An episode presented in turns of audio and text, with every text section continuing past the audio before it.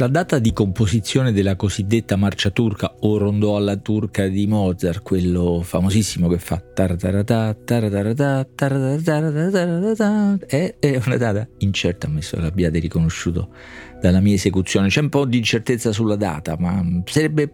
Suggestivo se venisse confermata un'ipotesi, peraltro la più diffusa, che sia stata composta nel 1783 sarebbe una data veramente simbolica perché eh, sarebbe esattamente 100 anni dall'assedio ottomano fallito a Vienna nel 1683, appunto che fu il punto massimo di espansione di minaccia turca in Europa e l'inizio di un declino, un declino lentissimo, durerà due secoli e mezzo circa fino alla dissoluzione dopo la prima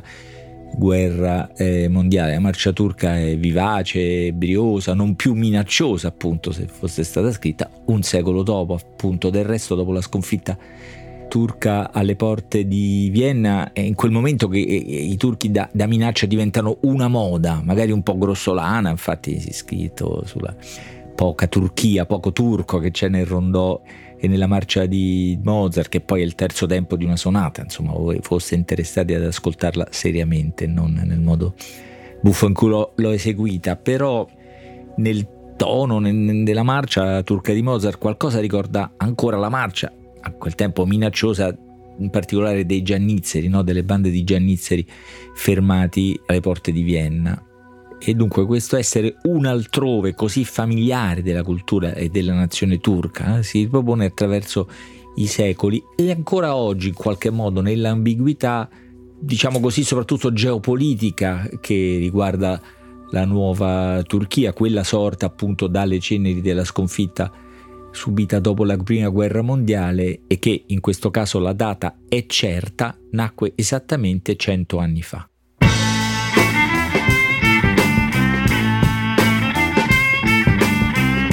Questo è Timbuktu di Marino Sinibaldi, un podcast del Post che parla con i libri.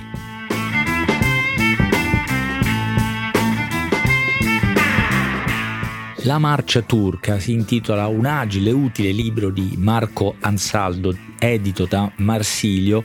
che ha un sottotitolo toponomastico, geografico, ma anche simbolico, no? Istanbul, crocevia del mondo, e, e di Istanbul parla molto, si focalizza su questa città come cuore della questione turca, cioè del nostro interrogarsi su questo grande paese e la sua eh, evoluzione. Da, da, dove cominciare? Forse proprio da cento anni fa, dal 29 ottobre 1923, quando dalle ceneri della sconfitta militare, sconfitta storica dell'impero ottomano, nacque lo Stato nuovo di Mustafa Kemal Atatürk, il padre della patria, appunto quanto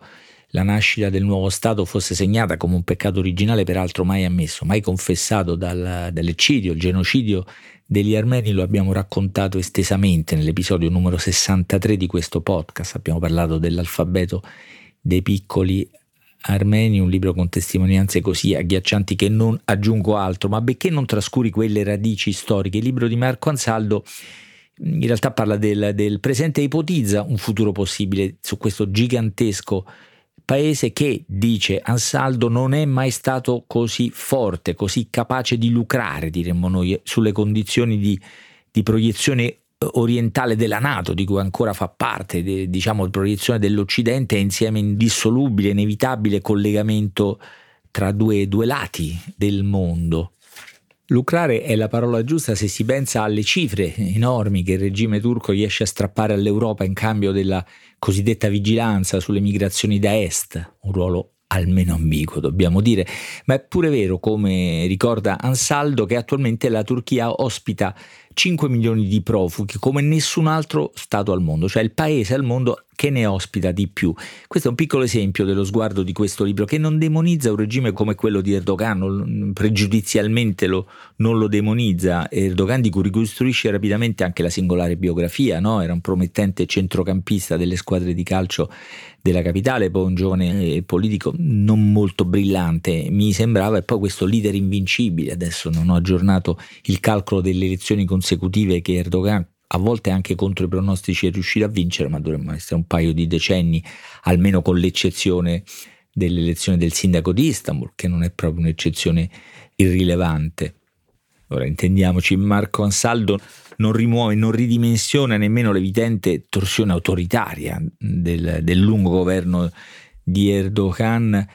capace di erodere cito i più elementari check and balance, cioè gli equilibri, controlli gli equilibri di istituzione e poteri, di trasformare i media in meri strumenti di propaganda, di censurare internet e giganti del web come Google, Facebook, Twitter, di sbattere in galera schiere di oppositori politici, studenti e intellettuali, di smantellare università, ministeri, enti, riempiendole di affiliati al suo partito, di contribuire a far deragliare l'economia con teorie strampalate e bocciate dalla totalità degli esperti, di privilegiare privilegiare in modo smaccato istituzioni religiose e confraternite islamiche a dispetto degli organismi laici, di essere insomma il responsabile di quella che il prestigioso settimanale Economist, dedicando una copertina di inizio 2023 alla Turchia, ha indicato come la dittatura incombente, che mi sembra una definizione allarmante, preoccupante, ma molto precisa, una dittatura incombente. Dopodiché Erdogan tiene tutti in pugno, come dice qualche pagina più avanti. E allora se Ansaldo non rimuove gli, gli, orrori di Erdogan, il cappio stretto al collo della società civile, specie dopo l'enigmatico tentativo di colpo di Stato no, del 15 luglio del 2016, eh, Ansaldo è molto più attento a sottolineare i successi di Erdogan, politici, economici, elettorali, dicevo, diplomatici, simbolici, diciamo così, a partire anche dalla spregiudicatezza molto evidente nel caso della guerra in Ucraina, no? con cui da un lato gioca su un doppio tavolo, no? dal lato del paese della Nato molto indulgente, diciamo così, nei confronti di Putin non sottolineeremo questo aspetto perché è quello magari più osservato e sulla quale un'idea possiamo farcela, però è proprio questa spregiudicatezza che secondo Ansaldo sta portando Erdogan a diventare il nuovo centro di gravità permanente del mondo, cioè esercitare un'egemonia non solo locale. Non so se queste definizioni, questo destino, questa prospettiva è realistica, inevitabile, se questa definizione è incontrovertibile, ma a me ha fatto molto pensare, molto, molto preoccupare, molto allarmare, non sorridere, ma pensare. Certo, leggendo questo libro si intravede come oggi al mondo in, in Erdogan si vede, si vede una, una capacità rara magari illusoria, capace di generare consenso, ma la capacità di partorire grandi progetti, controversi ma ambiziosi, come quello di un nuovo gigantesco canale che raddoppierebbe quello del Bosforo, un progetto assassino, lo ha definito il sindaco di Istanbul, che è un repubblicano democratico, diciamo così. Tra l'altro questo progetto, leggo, distruggerebbe 200.000 alberi che verrebbero abbattuti, ma appunto è capace di partorire grandi progetti, una cosa al mondo oggi raro, slogan ehm, coinvolgenti come quello della Patria Blu. Sono le pagine più interessanti e anche per me sorprendenti eh, del libro perché ricostruiscono il progetto di fare della Turchia un grande potere anzitutto marittimo. Il ventunesimo secolo sarà il secolo del mare per i turchi, secondo l'ammiraglio Gurdeniz, che è quello fortunato ideatore di questo slogan, di questo marchio o logo addirittura della patria eh, blu, la talassocrazia di cui parlano molto, sempre diciamo, ma in particolare oggi i geopolitici. Frequentando la Turchia da, da molti anni, decenni, Marco Ansaldo è prodigo di racconti simili che aprono squarci di illuminazione, se non proprio di comprensione, come quello sorprendente del nome inglese Turkey, no? che, che, assomiglia a quello di un tacchino e che è il nome che la nuova edizione proposta da Erdogan cambierebbe una storia che i lettori del Post conoscono. Più di un anno fa un ampio articolo che si intitolava proprio La Turchia non si chiamerà più come un tacchino e questa nuova edizione sembra l'indizio anche simbolico di una nuova immagine, di un nuovo inizio. Però questo è maquillage, questa sarebbe la vera eh, domanda. Come può convivere una forza crescente con una crescente riduzione dei diritti civili? E politici e purtroppo non è la Turchia è l'unico paese al mondo che ci lascia questo interrogativo allarmato. Un paese giovane, un paese forte ma con una fragilità di fondo che Marco Ansaldo affida al racconto ampio di tutta l'ipotesi angosciosa di terremoti futuri eh, ampiamente previsti e persino in qualche caso, secondo gli esperti affidabili, attribuito a una data, quella data più probabile di un grande terremoto nel 2030. Non sono ipotesi fantascientifiche, come sappiamo la faglia anatolica è considerata tra le più pericolose al mondo e questa ipotesi di qualcosa di angoscioso che pesa sulla terra proprio dei turchi è un indizio, ripeto, non solo simbolico di una fragilità di fondo. Il terremoto come metafora verrebbe da dire se non fosse che terremoti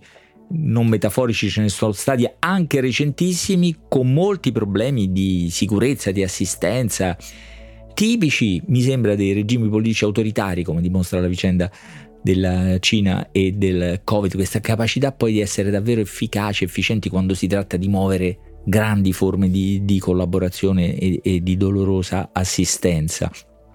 Non esiste paese al mondo oggi in grado di avere un'ambizione talmente forte e una influenza così globale come la Turchia. Sintetizza Ansaldo, conclude in qualche modo Marco Ansaldo un libro ampio, complesso, contraddittorio, per fortuna pieno di storie anche contraddittorie che ci consente di capirla meglio questa nuova Turchia di Erdogan, di osservarla senza per forza ammirarla. Scrivete a timbuktu.it.